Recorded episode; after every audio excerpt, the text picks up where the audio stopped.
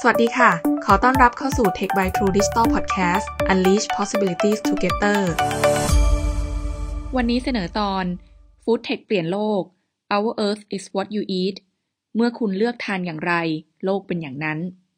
เราอาจคุ้นเคยกับคำว่า you are what you eat เมื่อการมีสุขภาพที่แข็งแรงคือสิ่งที่คุณสามารถทำได้ด้วยตัวเอง ด้วยการเลือกรับประทานอาหารที่มีประโยชน์ต่อร่างกาย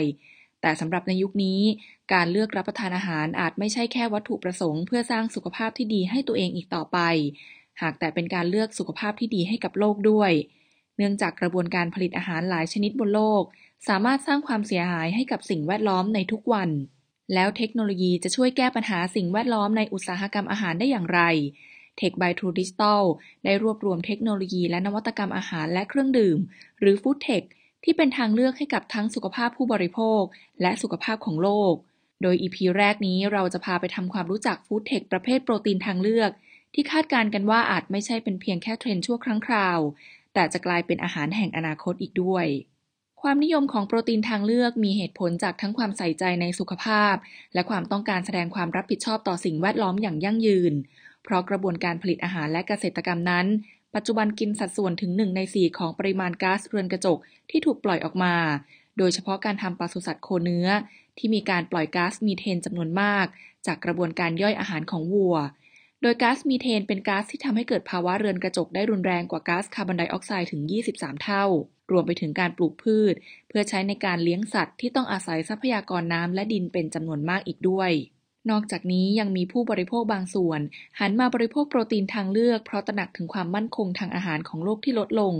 อันเนื่องมาจากการเพิ่มขึ้นอย่างรวดเร็วของประชากรโลก ที่เกินกว่ากำลังการผลิตอาหาร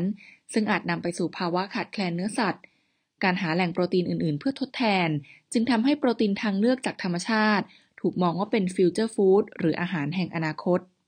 โปรตีนทางเลือกคือโปรตีนที่ไม่ได้มาจากกระบวนการผลิตปศุสัตว์ โดยพัฒนาการด้านเทคโนโลยีในสาขาเทคโนโลยีชีวภาพด้านอาหาร หรือ Food Biotechnology และนวัตกรรมอาหาร หรือ Food Innovation รวมถึงเทคโนโลยีการเกษตรสมัยใหม่ หรือ Smart Farming ทำให้การสร้างโปรตีนทางเลือกจากธรรมชาติ หรือจากสิ่งมีชีวิตอื่นทดแทนในรูปแบบของเนื้อสัตว์เทียม เป็นจริงได้มากขึ้น และมีความใกล้เคียงกับเนื้อสัตว์จริง ทั้งในด้านรสชาติและเนื้อสัมผัส ปัจจุบันจากความนิยมโปรตีนทางเลือกที่เพิ่มขึ้น ทำให้มีผู้ประกอบการ เริ่มหันมาเข้าสู่ตลาดการผลิตมากขึ้น ศูนย์วิจัยกสิกรประเมินว่าปี 2021 ตลาดโปรตีนทางเลือกในไทยที่มาจากนวัตกรรมอาหารใหม่ น่าจะมีมูลค่าประมาณ 4,500 ล้านบาท และมีแนวโน้มขยายตัวเฉลี่ย 8%ต่อปีในช่วง 3 ปีข้างหน้า ในขณะที่ KKP Research โดยเกียรตินาคินพัทระ มีการประเมินว่า ขนาดของโปรตีนทางเลือกจะเติบโตขึ้นจนกลายเป็นสัดส่วนถึง 1 ใน 3 ของการบริโภคโปรตีนทั้งหมดในตลาดโลกภายในปี 2050 โปรตีนทางเลือกมีแหล่งที่มาของการสร้างโปรตีนทดแทนดังนี้ โปรตีนจากแมลง หรือ insect based protein เป็นโปรตีนทดแทนที่สกัดมาจากแมลงโปรตีนสูง เช่นตะกแตน จิงหรีด ตัวอ่อนด้วง เป็นต้น ซึ่งในแง่ของคุณค่าทางโภชนาการ โปรตีนจากแมลงสามารถให้ปริมาณโปรตีน 3-12 เท่าของเนื้อวัว และหากนำมาแปรรูปในปริมาณโปรตีนผง 100 กรัม จะให้โปรตีนสูงถึง 70-80 กรัม ในขณะที่เนื้อสัตว์อื่น ๆ ให้โปรตีนที่ 30-40 กรัมเท่านั้น โดยมีการวิจัยพบว่าผงโปรตีนจากจิ้งหรีดมีปริมาณโปรตีนมากถึง 78%เมื่อเทียบกับเนื้อวัวที่มีปริมาณโปรตีนเพียง 20%นอกจากนี้ ผงจิ้งหรีดยังอุดมไปด้วยแคลเซียม เหล็ก และวิตามิน B12 อีกด้วย บริษัทฟู้ดเทคหลายบริษัทเริ่มใช้เทคโนโลยีขั้นสูงในการสกัดโปรตีนจากแมลง มาสร้างสรรค์เป็นเมนูอาหาร หรือเป็นส่วนประกอบของอาหาร อาทิ Plumento Foods สตาร์ทอัพฟู้ดเทคจากเยอรมนี ใช้โปรตีนจากแมลงมาแปรรูปเป็นผงโปรตีน เพื่อนำไปเป็นส่วนผสมของแป้งสำหรับทำพาสต้า แป้งคุกกี้ และแป้งขนมปัง Good Bug Food จากเนเธอร์แลนด์ พัฒนาโปรตีนจากแมลงในรูปแบบสารสกัดวิตามิน เส้นพาสต้า ส่วนผสมในขนมขบเคี้ยว ซึ่งได้รับการตอบรับเป็นอย่างดีจากผู้บริโภคชาวยุโรป เพราะรสชาติดี ทานง่าย ให้คุณค่าทางโภชนาการสูง และลบภาพของแมลงที่อาจดูไม่ชวนรับประทานนักสำหรับบางคน ในขณะที่ประเทศไทยเองก็มีโครงการพัฒนาวิจัยด้านแมลงที่พร้อมใช้ประโยชน์เชิงพาณิชย์ ของสำนักงานคณะกรรมการนโยบายวิทยาศาสตร์ เทคโนโลยีและนวัตกรรม หรือ สวทน กับมหาวิทยาลัยเชียงใหม่ ร่วมกับภาคเอกชนอย่างบริษัท Biodiversity Corporation จำกัด ในการใช้เทคโนโลยีเพื่อสกัดสารสำคัญที่ใช้ในผลิตภัณฑ์เสริมอาหาร ที่มีโอเมก้าและกรดลอริกคุณภาพสูง จากแมลงทหารเสือหรือแมลงวันลาย และโครงการนวัตกรรมการผลิตส่วนผสมจากแมลงสำหรับอุตสาหกรรมอาหาร และอาหารสัตว์แบบครบวงจร ด้วยระบบฟาร์มเลี้ยงสมัยใหม่ และกระบวนการผลิตแบบ Zero Waste ของมหาวิทยาลัยนเรศวรร่วมกับบริษัทไทยเอ็นโทฟู้ดจำกัด เพื่อคิดค้นนวัตกรรมโปรตีนจากแมลง ให้เข้าสู่อุตสาหกรรมและผลิตภัณฑ์อาหารอีกด้วย โปรตีนจากพืช หรือ plant-based โปรตีนเป็นที่รู้จักและนิยมมากที่สุดในบรรดาโปรตีนทางเลือก โดยเป็นโปรตีนที่อาศัยพืชที่ให้โปรตีนสูงอย่างถั่วเหลือง ถั่วลันเตา เห็ด ข้าวสาลีและธัญพืช มาแปรรูปด้วยเทคโนโลยีและนวัตกรรมกระบวนการผลิตที่หลากหลาย ตัวอย่างโปรตีนทดแทนจากพืชมีตั้งแต่กลุ่มโปรตีนจากพืชในรูปแบบเนื้อสัตว์ทดแทน หรือ plant-based meat เช่นเนื้อบดจากพืชเบอร์เกอร์หมูจากพืชเป็นต้น และกลุ่มอาหารสำเร็จรูปพร้อมรับประทาน หรือ plant-based meal เช่นซาลาเปาเนื้อจากพืช ข้าวกระเพราเนื้อจากพืชเป็นต้น โดยในกลุ่มผู้ผลิตนี้ มีบริษัทฟู้ดเทคทั้งที่เป็นรายใหญ่และกลุ่มสตาร์ทอัพทั้งในและต่างประเทศ โดยสตาร์ทอัพที่โด่งดังก่อตั้งขึ้นเพื่อผลิตและจำหน่ายสินค้าประเภทนี้โดยเฉพาะ คือ Beyond Meat และ Impossible Foods ที่ผลิตเนื้อเบอร์เกอร์จากพืช และส่งสินค้าออกสู่ตลาดผ่านซูเปอร์มาร์เก็ตและเครือร้านอาหารต่างๆ โดย plant-based โปรตีนเป็นที่นิยม เพราะมีหน้าตาและรสสัมผัส ไม่ต่างจากเบอร์เกอร์เนื้อ หรือเบอร์เกอร์ปลาจริง จนทำให้บริษัทอาหารรายใหญ่อย่างเนสเล่และคากิวเข้ามาทำตลาดโปรตีนทางเลือกนี้สำหรับประเทศไทยเองก็มีผู้ผลิตหลายรายที่ก้าวเข้าสู่ตลาดโปรตีนทางเลือกจากพืช ตั้งแต่รายย่อยไปจนถึงรายใหญ่อย่าง CPF ที่เปิดตัวแบรนด์ Meat Zero โดยมีสินค้าที่ครอบคลุมทั้งแบบพร้อมรับประทาน เช่นโบโลนาจากพืช เบอร์เกอร์หมูจากพืช ข้าวกระเพราเนื้อจากพืช สปาเกตตี้เนื้อสับ และในรูปแบบอาหารสำเร็จรูปพร้อมปรุง เช่นนักเก็ตไก่จากพืช เนื้อบดจากพืช และหมูกรอบจากพืชเป็นต้น หรือ CPRAM ที่มีแบรนด์ VG for Love เป็นอาหารสำเร็จรูปแบบพร้อมรับประทาน และไทยยูเนียนที่เปิดตัวแบรนด์ OMG Meat มีอาหารทะเลจากพืชได้แก่หอยจ้อปู ขนมจีปู เนื้อปู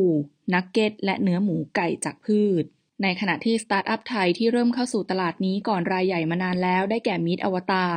ที่เป็นรายแรก ๆ ในตลาด และเป็นที่รู้จักในผลิตภัณฑ์เนื้อหมูจากพืช ที่มาในชื่อหมูกรอบและหมูสับจำแลง Let's Plant Meat มีเบอร์เกอร์เนื้อและเนื้อบดจากพืชหลายชนิด ทั้งถั่วเหลือง ข้าว มะพร้าว และบีทรูท More Meat ที่นำเสนอหมูสับที่ทำมาจากเห็ดแครง และยังมีกลุ่มร้านอาหารฟาสต์ฟู้ดหลาย ๆ เจ้า ที่เริ่มหันมาจับตลาด plant-based food มากขึ้น ไม่ว่าจะเป็นพิซซ่าฮัทซิสเลอร์เบอร์เกอร์คิงแมคโดนัลด์หรือ KFC เป็นต้น ก็ล้วนมีเมนูที่ทำมาจากโปรตีนทางเลือกจากพืชออกวางจำหน่ายแล้ว ในขณะที่ตลาดโปรตีนทางเลือกจากพืชนั้น ส่วนใหญ่จะทำเป็นลักษณะคล้ายเนื้อบด แต่ก็มีนวัตกรรมเนื้อวากิวจากพืชที่มีเส้นใยเหมือนเนื้อจริง ๆ เกิดขึ้นแล้ว โดยเป็นผลงานของนิสิตจุฬาลงกรณ์มหาวิทยาลัย ในนามทีมฟุตเทคจุฬานำโดยนุติหุตสิงห์ วรัญญาเตชะสุข และนัชนนสร้างสมจิต จากภาควิชาเทคโนโลยีทางอาหาร คณะวิทยาศาสตร์จุฬาที่ได้รับรางวัลสุดยอดนวัตกรรมอาหารแห่งอาเซียนปี 2021 คือ The Marble Booster เนื้อวากิวทำจากพืชร้อยเปอร์เซ็นต์ใช้เทคโนโลยีขั้นสูงในการขึ้นรูปเนื้อจากโปรตีนถั่วเหลือง ให้มีลักษณะคล้ายเนื้อ มีเส้นใย มีกล้ามเนื้อ และมีชั้นไขมันแทรกเข้าไปอยู่ในชิ้นเนื้อ เหมือนเนื้อลายหินอ่อนแบบเนื้อวากิว ซึ่งผลิตจากน้ำมันคาโนล่า ร้อมสารสกัดสมุนไพร ซึ่งถือเป็นความแตกต่างจากเจ้าอื่นๆ ในตลาด ที่มักผลิตโปรตีนทางเลือกจากพืชในลักษณะคล้ายเนื้อบด แต่เนื้อวากิวจาก The Marble Booster มีเส้นใยเหมือนเนื้อจริง มีความยืดหยุ่น ให้เนื้อสัมผัสและความชุ่มฉ่ำคล้ายกับเนื้อสัตว์ โปรตีนจากสาหร่ายหรือ algae-based protein สาหร่ายเป็นหนึ่งในแหล่งโปรตีนทดแทนที่ให้ปริมาณโปรตีนสูงถึง 5-47%ขึ้นอยู่กับสายพันธุ์ ฤดูกาลและสิ่งแวดล้อม โดยสาหร่ายที่นิยมนำมาผลิตเนื้อเทียมได้แก่สาหร่ายทะเล แพลงก์ตอนพืช และสาหร่ายขนาดเล็ก